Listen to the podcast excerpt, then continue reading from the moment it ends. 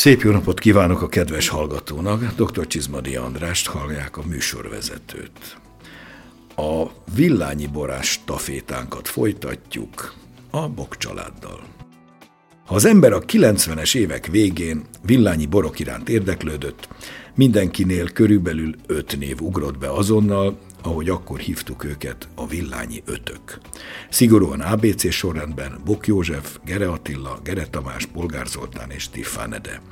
Ők, akikről tudtuk, hogy elsők voltak a 90 utáni kiugrásban, amikor a startpisztoly eldördült, és hosszú évtizedek kihagyása után ismét lehetett az ember legálisan egyéni bortermelő, boros gazda is. Azóta villányban is, másutt is egyre többen felzárkóztak az élborászok, hál' Isten egyre bővülő csapatához, de az ő előnyük, ismertségük azóta is élen jár.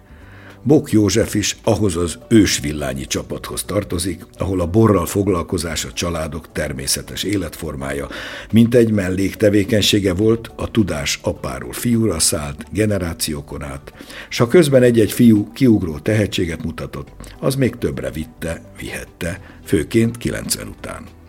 A gyerekek a szőlőbe születtek bele, Biztos volt, akit unszolni kellett, volt, aki magától ment a szőlőbe végezni az éppen szükséges munkálatokat. Aztán felcseperedett az újabb generáció, és a történet ismétlődni látszott, még ha árnyalatnyi módosulásokkal is. A mai adásban a mára valóságos fogalommá vált Bok Józseffel és a trónkövetelő vagy trónörökös fiával, Bok Valérral beszélgetünk a múltról, a jelenről, valóságos bokkanáliát fogunk rendezni. Köszöntöm vendégeinket a stúdióban, Bok Józsefet és Bok Valért. Jó napot kívánok! Jó napot kívánok! Tartsanak velünk, szabadítsuk ki a szellemet a palackból. Jóska, a bor hogy kezdődött az életedben? Mert hogy öröklött volt, ugye tudjuk, hogy sokadik, hányadik generáció. Én a kilencedik generáció vagyok, tulajdonképpen az őseink 1734-ben jöttek be Magyarországra, amit pontosan tudunk, hogy villányba Jammertál szöllőbe, Jammertál düllőbe, 1850-ben már szőlőterülete volt a Bok családnak, egy fél hektáros szőlőterület volt 41-be, az én nagypapám az ő édesapjától kapta meg gyakorlatilag azt a fél hektárt, amit aztán a háború után elvettek. Édesapám 53-tól 58-ig felesbe művelte azoknak, akik a háború után tulajdonképpen megkapták, tehát akkor ajánlották föl neki megvételre. Így kezdődött gyakorlatilag az én életem a, a szőlővel kapcsolatban, ugyanis akkor tíz éves voltam, és az édesapám nem a saját nevére vásárolta meg, hanem a kiskorú Bok József nevére. Apai parancsra kellett kimenni a szőlőbe, vagy pedig már indítatást érzett az ember gyerekkorában, hogy hát nekem ott a helyem? Gyakorlatilag úgy születtem a családba be, hogy a szőlőbe, nekünk Kisakafalván laktunk, akkor a szőlőbe Kisakafalván is kellett menni, és villányba is. De a villányi szőlő az volt, az egy fél hektáros terület volt, azt mondhatjuk azt, hogy abban az időben is nagy területnek számított. Tehát nagyon sok munka volt ott, és óhatatlanul, hát iskolába járva is nekem fel kellett mennem a, a szöllőbe. Volt olyankor, amikor reggel például azért mentem előbb biciklivel az iskolába villányba, hogy kiengedjem a csirkéket, este pedig ben, tovább kellett maradni, hogy bezárjam a csirkéket, ugyanis ilyen kis csirkefarm is volt ott a, a, a szöllőbe, a füves részen. Nem igazán szerettem egy. Megmondom őszintén, én nagyon-nagyon nyűgnek és nagy munkának éreztem a, a, a szöllőbe való munkát, mert azt láttam, hogy a szüleim nagyon sokat dolgoznak, és ez, ez nem volt szimpatikus. Ugye egy, egy, egy gyereknek az ez nem szimpatikus, munka és munka. rengeteget dolgoznak, és gyakorlatilag akkor ugye nekem és az édesapámnak volt biciklije, de az édesanyámnak nem volt biciklije. Ő villányt, a Szöllőhegyet és a, és a Jakafalusi lakást azt mindig gyalog tette meg. Sok munkával, ö, ö, nehéz körülmények között végzik ezt a munkát, és ezért nem volt szimpatikus. Fáradtságos volt. Igen, és, és ez, ez az arra is kényszerített engem, hogy gyakorlatilag nem a mezőgazdaságot választottam, hanem elmentem az iparba. Először szakmát tanultam, lakatos szakmát tanultam, mert itt Villányban volt egy, egy, egy, egy gépjavító állomás, ahol tulajdonképpen ezt a szakmát tanulni lehetett. Folytattam tovább avval, hogy elmentem gépipari technikumba, hogy gyakorlatilag végig dolgoztam, egészen addig, amíg el nem hagytam gyakorlatilag a pályát 92-ig, mint középvezető dolgoztam ebbe a cégbe. Hogyan lehetett a gépész szakma mellett, hogy sikerült borászkodni? Mert azért párhuzamosan ment egy ideig a dolog. Abszolút, és tulajdonképpen ennek van egy, van egy nagy, nagy élvezeti része, és én ugyanis egészen katonaságig nem, nem ittam egyáltalán bort, és a honvédségnél ö, kóstoltam meg először bort, tüzérfegyvermester voltam, és ö, voltak olyan ö, katona barátok, akik viszont nagyon szerették a, a bort. És jó bor és, volt? És, és akkor elkezdtem kóstolgatni azért a borokat. Most a bort az ember megkedveli, akkor gyakorlatilag a munkát is megkedveli. De el kell, hogy mondjam, megelőzte ez egy kicsit a kényszer, mert menet közben megnősültem, és születtek a gyerekek, három gyerekünk született, két lány és egy fiú. Arra is törekedtem, hogy megfelelő árbevétel legyen a családnak, hogy a három gyereket fel tudjuk nevelni, és jól fel tudjuk nevelni. 1992-94 között, amikor visszajöve belelendültem és segítettem a szüleimnek a szőlőbe, akkor azt láttam, hogy azért érdemes, mert van benne pénz. Úgy nevezem ezt az időszakot, hogy egy zsiguli volt többek közt egy évben egy, egy zsigulinak az összegét lehetett megkapni a novemberi, a novemberi borszállítást követően. Ez nagyon vonzó volt, el kell mondjam elkezdtünk oltványal is foglalkozni. Tehát amellett, hogy egy középvezető voltam a, a mezőgépnél, a villányi államigazdaságban szaporítóanyag termesztés volt, tehát oltványtermesztés Oltvány. volt, ahol tulajdonképpen megtermeltük akár magunknak is, és az államigazdaság volt a gestor, mi csak bedolgozók voltunk, de hogy magunknak meg tudtunk tartani egy-két-három ezer veszőt, és gyakorlatilag, gyakorlatilag abból, abból a veszőből tudtunk tovább ö, haladni. Így tulajdonképpen én 73-74 és 80 között további még fél hektárnyi területet tudtam még betelepíteni. Ez egy nagyon fontos dolog volt. Így már összesen volt egy hektár. 80-tól 90-ig még egy további hektárt tudtunk telepíteni. És most? Majd 90-től a mai napig tulajdonképpen a, a, a, a családnak 100 hektár területe van. Kicsit Hoppá. túl is vagyunk a 100 hektáron. Én 87-ben kezdtem el palacba zárni a boraimat. Úgy, hogy a Hungár Hotels akkori Baranya megye vezetőjével nagyon jó kapcsolatba kerültem. Mondták, hogy Jóska, ha lepalacozod a boraidat, mi el fogjuk adni neked. Így is és történt, eladták. és 87-től én a Pécsi szállodába és éttermekbe szállítottam. És 92 volt az az időszak, amikor tulajdonképpen eldőlt, hogy már én nem tudom tovább. Tehát az iparban nem tudok tovább dolgozni. Ekkor történik a végleges borrá válás, a borra átállás. 92-ben eldöntöttem, hogy magánvállalkozó leszek. Melyek voltak az első konkrét sikerélmények borban? 81-ben halt meg az apám, és az első borom az 81-es volt. 81-ben a helyi borversenyen, a megyei borversenyen és országos borverseny aranyérvet kaptam. Táltos lettem ettől, mert annak nagyon örültem, és, az, és egy olyan bizalmat adott, olyan, olyan lelkesedést adott a, a, úgymond a továbbiakhoz, hogy azt gondolom, az volt az a fordulópont, amikor én eldöntöttem, hogy a borászattal foglalkozni kell. Érdemes csinálni. Így van. Van eredménye. Aki figyelemmel kíséri a bokpincészet működését, úgy tűnhet, hogy 30 éve nincs megállás. Mindig újabb és újabb pinceágak épülnek, a föld alatt labirintusok kötik össze, sőt még kápolna is épült.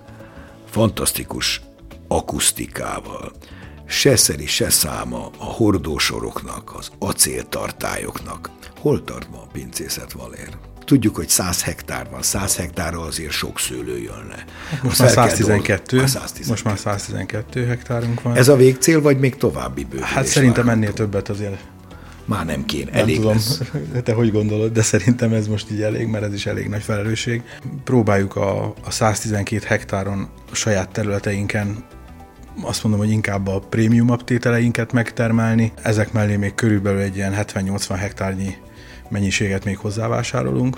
Most építettünk egy új feldolgozót, ami azt jelenti, hogy kényelmesen tudjuk a... Már megint egy új feldolgozót hát, Már hozzá. megint egy új feldolgozót. Mondhatjuk, hogy most... Apa nem a, tud megállni, úgyhogy... Hogy a hektárszám és a kapacitás most egyensúlyban van? Tehát van annyi feldolgozó, amely erre a mennyiségű szőlőre pont igen, igen, harmonizál. Igen.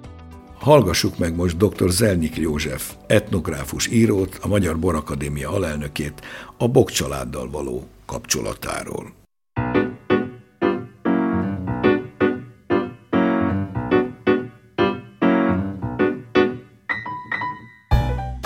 készítettem róla. Az éjjel a magyar televíziós produkció volt, az egy nagy péntekesti csúcsidőben menő adás volt, ahol bemutattunk híres művészeket, borászokat. Egyik ilyen alkalomra én meghívtam Bok Józsefet, Besenyei Ferencet és másokat. És akkor így elmélyült a barátság, lejártam hozzá villányba, tehát így kerültem közel a Bok Józsefhez. Hogyan látja a borait? Milyen fejlődésen mentek keresztül az elmúlt 20-30 évben? A Bok Józsefre az a jellemző, hogy ő, mivel egy naturbus, tehát egy, egy igazi természeti hozzáértő a borhoz, tehát mindent hamarabb vesz észre, és egy rendkívül jó marketing szakember is, tehát abból a világból, ami villányban valójában az oportó világ volt, még a 80-as években eljutott a legnagyobb franokig, sőt, hát mostanában egy kitűnő malbeket készített, egy nagy gyümölcsös bor, az argentin malbekekhez hasonló, de egy magyar karakterrel. Rendkívül tanulékony, elfogadja és észreveszi az ember, mondja neki, hogy Józsikám, ez, ezt egy kicsit másképpen kéne csinálni, mert itt most egy kicsit belefáradt ez a bor a, egy régebbi elképzelésben. Lehet, hogy még sokan szeretik ezt a régebbi stílust, de hát neked nyitnod kell. És akkor ő nem megsértődik, hanem nem szól semmit, elgondolkodik, és egyszer csak egy-két év múlva látom, hogy hát megfogadta a szót, meg hát nem is az én szavamat, meg mások szavát, hanem magától átlátta, hogy mindenfelé erre is vannak nyitási lehetőségek. Hogy látja a generációváltást? Hát természetesen ott a fia, és ott az unokája, hát az unokája is már egy nagyfiú, és hát remélhetőleg Bok Józsi sokáig élteti a listán, és ő is beletanul a mesterségbe, hát ott sertepeltél már a nagyapja körül, de hát a Valér már nagyon szép borokat csinál nemzetközi sikerekkel. Egy kicsit nehéz a váltás, meg is mondom, hogy miért, mert én is a saját fiaimmal, fiammal ilyen helyzetben vagyok, hogy amíg történelmileg azoknál a nemzedékeknél, akiknél nem volt a magántulajdon megszüntetve, mint nálunk ebbe a borzalmas szocializmusba, itt kiesett az örökösödés természetes rendje. Tehát, hogy a déd nagyapák, nagyapák, apák vagyonát automatikusan elkezdte örökölni az ifjú nemzedék. A mi nemzedékünknek a semmiből kellett megteremteni azt, amit örökölni lehet majd a fiataloknak.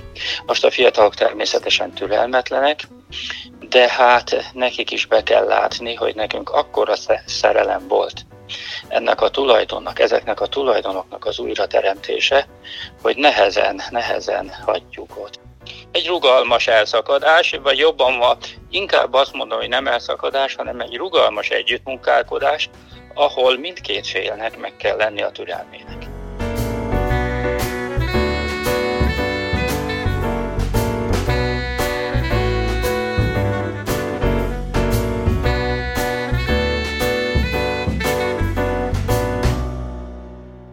Valér, Mondhatjuk, hogy beleszülettél a szőlőbe. Korábbi időszakban, amikor még azért pici gyerekek voltunk, akkor kiárkáltunk a szőlőbe, mert nem maradtunk ugye otthon mi se egyedül, és mindenkinek mennie kellett segíteni. A lányok zöld munkáztak, ugye akkor én még elég picike voltam, én még csak matchboxoztam ott a, a szőlősorok között. Aztán idővel jött a, a, a munka része is, amikor be kellett segíteni, fejteni jöttem segíteni többször. Ez körülbelül mikor? Hány éves korban? Hát akkor már 10, kettő-három voltam. Akkor jöttek a palackozások, amiben mm, részt kellett vennünk hétvégente, illetve hát a nyári munkák. Úgy gondolom, hogy, hogy helytáltam, és mondhatom azt is, hogy egy erősebb kötődés is kialakult bizonyos területek kell mellett. Az első sikerek, a sikerélmények, amikor egy bor, egy borversenyen jól szerepel a, a, a visszajelzések mm, barátoktól, ismerősöktől, hogy kóstolták, és nekik is tetszett, ezek nagyon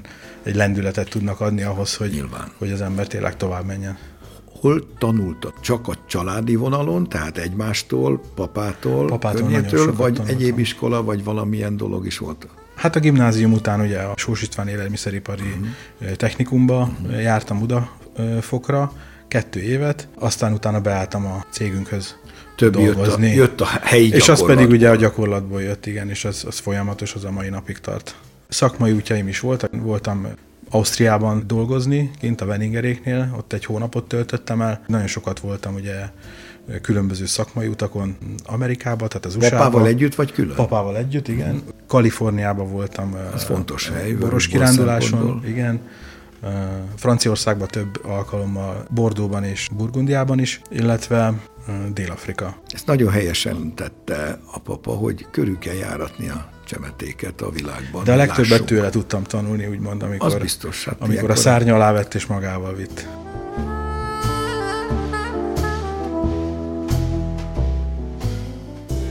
Legendás márkák születtek bokkék keze alatt időközben. Ugye hát a fogalom, a bokküvé az már 20 éves, már 30. Aztán a kapella, 1991 volt az első. Az első Boküvé 91, ugye hát az 11 éves volt. A, a többiek egy kicsit rövidebb életűek, de azok is már elég régóta, ugye megvan a Capella küvé, egy másik csúcs, a Magnifico, a nagyon nagy merló, persze, hogy ördögárok, tegyük hozzá, hogy csak a legillusztrisabbakat említsük. Ezek azért szép eredményeket hoztak különböző versenyeken is, gondolom. A 91-es bokkövém az volt az első olyan házasításom, amit Barik Hordóba tettem, 94-be ez a bor a Champion kapott. És ez szinte olyan hatással volt rám, mint a 81-es Oportó tulajdonképpen. Ez egy nagyon, nagyon fontos dolog volt, mert akkor már, akkor már ismertek voltunk, és hát azért, azért nagyon nagy dolog volt az, hogy, hogy díjat kapni a második Furapest nemzetközi borversenyen, ugye az első az a Bátori Tibi-nek a sárdonéja volt 92-ben, az enyém pedig 94-ben a a, a bokküvé. Aztán megjelent szintén a 2000-es évek elején Gál Tibornak hála, aki behozta Magyarországra a sziráfajtát, ugye addig az nem létezett nálunk. És bokkék voltak az elsők között, ha jól emlékszem, akik a szirát mindjárt alkalmazták is. Nekem oltó csapat hozott be a Gál Tibi és a Debreceni Palinak, és saját magának pedig készoltványt. Aha. És 2003 volt az első, 2003 igen. volt az első, igen, és amikor már tulajdonképpen megszületett az első szirá, ami, ami gyakorlatilag 2005-ben a világ legjobb szirája címet kapta egyébként Bordóba. Újabban pedig úgy látom, hogy még a Malbec fajtával is próbálkoznak bokkék. Mi a helyzet ezzel? Most egy picit változtatunk. A, új telepítés, a, teljesen, új, teljesen új telepítés, igen. Göntéri területről származik. Egyelőre gyümölcsösebb, jóval könnyedebb stílust képvisel. Nyilván még nincsenek nagyon mélyen a gyökerei. Így van. Bőtermő, mi is csak most ismerkedünk a szőlőfajtával. Várjuk a Malbeket is. Következőkben hallgassuk meg Szigeti Gábor írót, színháztörténészt, rendezőt, aki a Bok családról és a bokborokkal való kapcsolatáról mesél.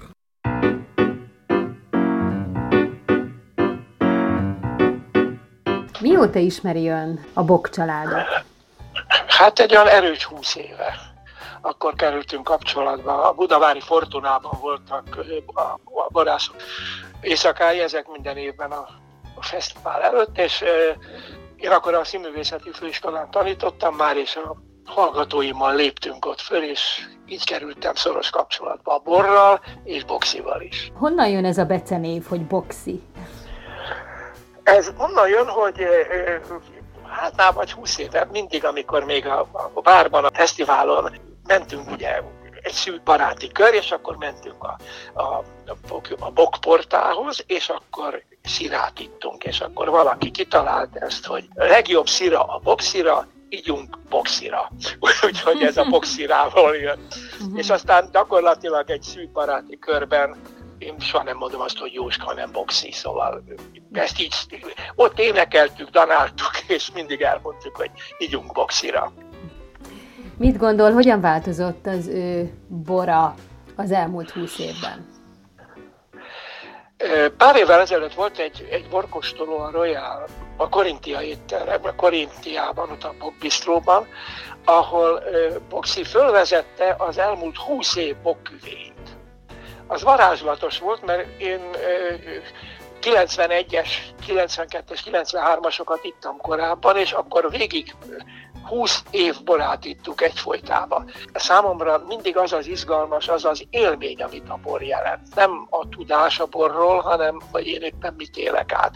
És számomra Boxi egész magatartása, a borhoz való viszonya, és az a tény, hogy ráírta a palackra nem csak a nevét, de a telefonszámát is. Ez egy olyan vállalás volt, és ez számomra, amikor ezt én megtudtam, akkor úgy el is döntötte, hogy miért fontos számomra a Bok Józseffel való barátság, ismerettség és a boraival való kapcsolat. Hogyan tudja ahogy ön nevezi Boxi, átadni ezt a rengeteg tudást? Ugye én valamivel idősebb vagyok már, mint Boxi, mondjuk egy tízessel, de hát Boxi is már nem fiatal ember. És két éve, amikor nem voltunk villányba, és beszélgettünk, elhűltem, hogy micsoda energiákkal tud dolgozni, hogy hogy tartja, én merem így mondani, a, bok, a birodalmat, ezt a borbirodalmat, és hogy ebbe hogy építi be a családját, hogy, hogy, hogy épül ki neki. Egyébként a legfontosabb az, hogy ez a generáció, Bokék, Bokjuska generációja, amelyik tulajdonképpen nagyját tette a 90-es évek után a magyar visszanyerte, vagy visszapróbálta építeni a magyar borászat rangját, hogy azoknak úgy látom, hogy jó egy páran vannak, akiknek a következő generáció is, Vida Péter, Gyere, Heyman, most szinte ezek jutnak eszembe, akiknél az a tudás, ami náluk az, a mostani, a mi generációnknál felhalmozódott, azt ők átveszik és építik tovább. Fantasztikus ténynek látom azt, hogy, hogy megint van újra nagy magyar borok, azért, mert egy generáció már építi a utána következő generáció számára is. Megteremtette és építi azt a lehetőséget, hogy már a következő generáció is akkora legyen, mint az a generáció, amely 90 után elkezdte újraépíteni a magyar borászatot.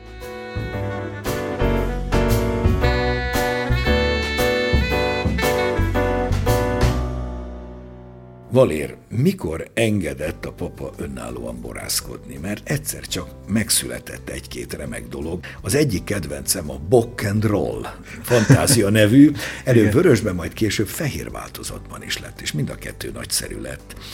Aztán pedig egy, egy igazi nagyágyú, a Libra első borom az a Sósban született meg. A technikumban, ahova jártam, ott kötelező volt eh, egy vizsgabort elkészíteni, ezért eh, villányból felszállítottuk a mustot, és ott, a saját mustot. A saját mustot, igen, és ott ö, ottani körülmények között, de saját technológiával. És az eredmény ugye egy, egy, egy aranyérmes rozé lett, ami lényegében egy, egy, egy ilyen kezdő löketet adott nekem ahhoz, hogy ez egy sikerélmény. Ez egy sikerélmény volt.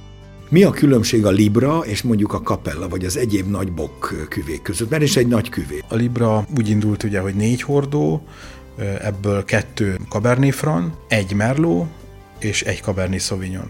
Itt a Merlot és a Cabernet Franc első körben ugye Feketehegyről érkezett, a Cabernet Sauvignonnal kiegészülve már a, a jammertáldülőből, nem volt az a struktúráltság a borban, és muszáj volt hozzáházasítanom a Cabernet sauvignon ami szerintem az egyik legfontosabb küvé házasításoknak az egyik bázisa. A Valénak az az előnye ugye a Libra készítésben, most ugye a magam szempontjából nézve, hogy szabadon választott be abból a 400 hordó vagy 300 hordóból hát van, könnyű. abból választja könnyű, ki, és nem, és nem azt tekinti elsősorban, amit nagyon jónak tartok, hogy melyik dőlőből, hanem melyik az a hordó, amelyik legjobban ízlék neki. Az arányt most is tartja, ez az 50% Fran és a 25-25 Merlot Sauvignon, megkóstoltatja velem. Tehát az megvan, hogy megkóstoltatja velem, hogy megkérdezi a véleményem, meg, meg kell mondjam, hogy küvé, akkor az abszolút csúcsküvé a, a pénzészetben.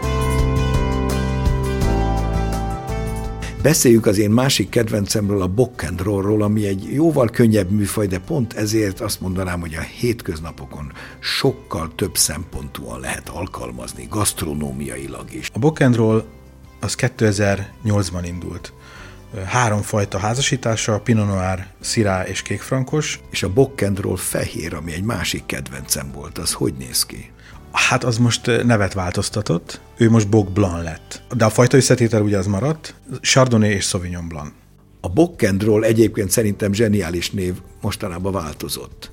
Igen, megváltozott, felnőtt a bor, és most BV szelekció néven fut. Egy Cabernet Sauvignon született, ami három neves borversenyen is aranyérmet kapott, elég magas pontszámmal, illetve van maga, ami a Bokenroll Gold volt, az a BV küvé, névre hallgat. Ez is egy nagyon-nagyon kellemes és jól iható fűszeres, karakteres, ám mégse túl testes bor. Tehát igazán azt mondom, hogy így a gyümölcsöket szeretnénk kifejezni. Illetve érkezik majd még kettő újdonság, egy kadarka és egy, és egy szirá ebben a, ebben a Ugyanebben a sorozatban. Ugyanebben a sorozatban, igen. Hogy áll a generációváltás apa és fia között? Vagy mennyire szól bele, vagy már nem is szól bele, vagy mi beszól bele? Hát remélem mindenbe, és szeretem is, hogy mindenbe beleszól egyébként, mert akkor legalább megbeszéljük a dolgokat, és nincsen bűntudatom, hogy most valami olyasmibe döntöttem, amiben nem lett volna mondjuk, azt mondom, hogy szabad akár. Én érzem a felelősséget, ez magával ragadó, és, és óriási stresszt is ad. Van egy tendencia most a, az utóbbi másfél évben, hogy itt a Covid után, ugye, hogy megpróbáljuk a gasztrót valamilyen szinten megerősíteni, és pont ebből kifolyólag most valérék olyan borokat készítenek elő, tehát a elsősorban valér vezetés olyan borok lesznek pluszba, amit kimondottan a gasztróba szeretnénk, és ehhez jönnek az új, úgymond az új design, az új nevek is. Időközben még újabb bővülések látszódtak. Mi nagyon régóta ö, készítjük a szőlőmag termékeket, így a lisztet, a tablettát és különböző kozmetikumokat. Tehát mondhatjuk azt, hogy a Bok család teljes körű szolgáltatást nyújt. Borban, gasztronómiában, szállásban, kozmetikumban, rezveratrolban és mindenben. Köszönjük szépen! Ezzel a mai Bok kanáliának véget vetünk. Nagyon megköszönöm Bok Józsefnek és Bok Valérnek a szíves közreműködést. Köszönjük szépen! Köszönjük, mindenkit várunk villányba! És most hallgassuk meg, mi újság a borok világában. A híreket Novák Druca Dóra szemlézi.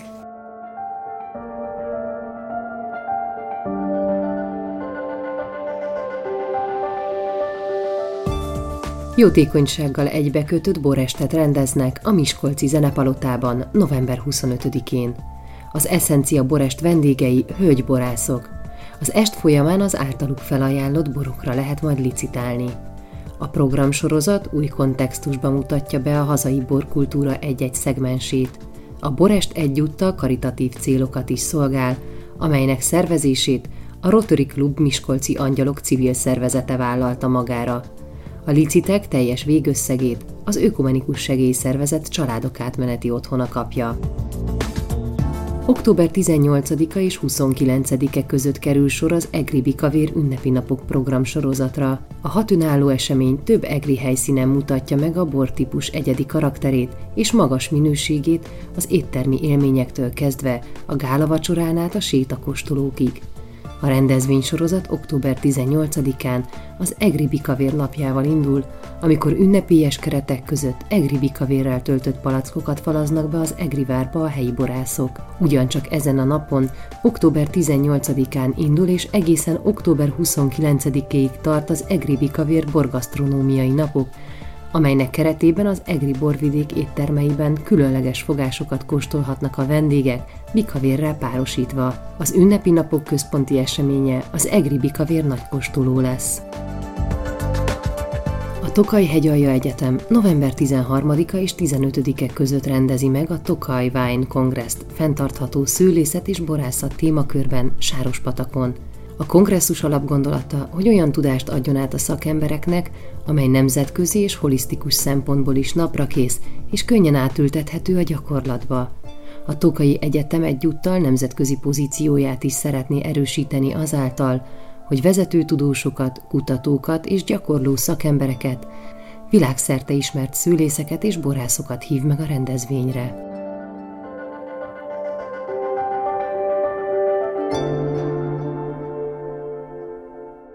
A mai műsorunk véget ért. A hangmester Bolgár Jonatán nevében is megköszönöm a figyelmüket. Szép napot, jó borokat, jó bokborokat kívánok.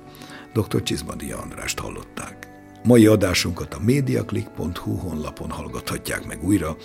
A műsort az MTVA készítette 2022-ben.